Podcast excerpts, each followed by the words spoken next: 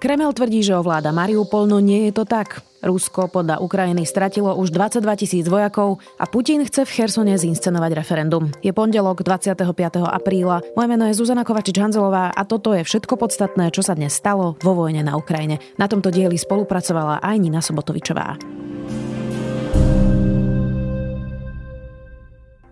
Hoci Kremel niekoľkokrát tvrdil, že ruské jednotky majú Mariupol pod kontrolou, nie je to tak. Boje pokračujú a obrancovia prístavného mesta na seba stále viažu významnú časť ruských síl. Ukrajinský generálny štáb v pondelok informoval, že Rusko za dva mesiace invázie stratilo takmer dvadsaťdva tisíc vojakov. Počas nedele zaznamenali Rusi najväčšie straty v oblasti Severodonecka. Rozhodnutie Ruska namiesto útoku obklúčiť oceliarne Azovstal v Mariupoli spôsobilo, že mnoho ruských vojakov zostáva v meste zablokovaných a nemôžu sa presunúť, uviedlo britské ministerstvo obrany vo svojej pravidelnej správe o situácii na Ukrajine. Ukrajinská obrana Mariupola tiež vyčerpala mnoho ruských jednotiek a znížila ich bojovú účinnosť, dodali Briti. Odkedy sa Rusko zameralo na úplnú okupáciu Donbasu, dosiahlo v niektorých oblastiach menší pokrok, uvádza Londýn na základe spravodajských informácií. Britský rezort obrany informoval, že ruské invázne sily nemajú dostatočnú logistickú a bojovú podporu a zatiaľ sa im nepodarilo dosiahnuť výrazný prelom na východe Ukrajiny.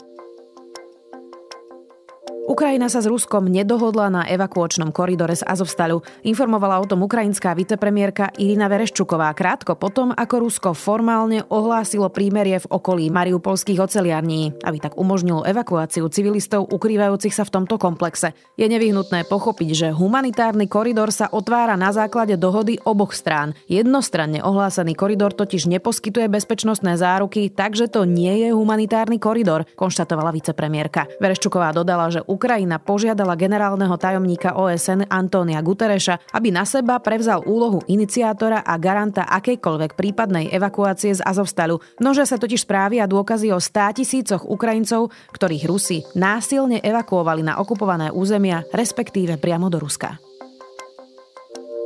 Ruské síly v pondelok ráno ostreľovali päť železničných staníc v západnej a strednej časti Ukrajiny. Na telegrame o tom informoval šéf železničnej spoločnosti Ukrzaliznycia Oleksandr Kamišin. Ruské jednotky podľa neho naďalej systematicky ničia železničnú infraštruktúru. Dnes ráno v priebehu hodiny ostreľovali päť železničných staníc v strednej a západnej Ukrajine. Kvôli týmto útokom museli ukrajinské železnice zastaviť najmenej šestnásť osobných vlakov. Na ako dlho zatiaľ nie je jasné.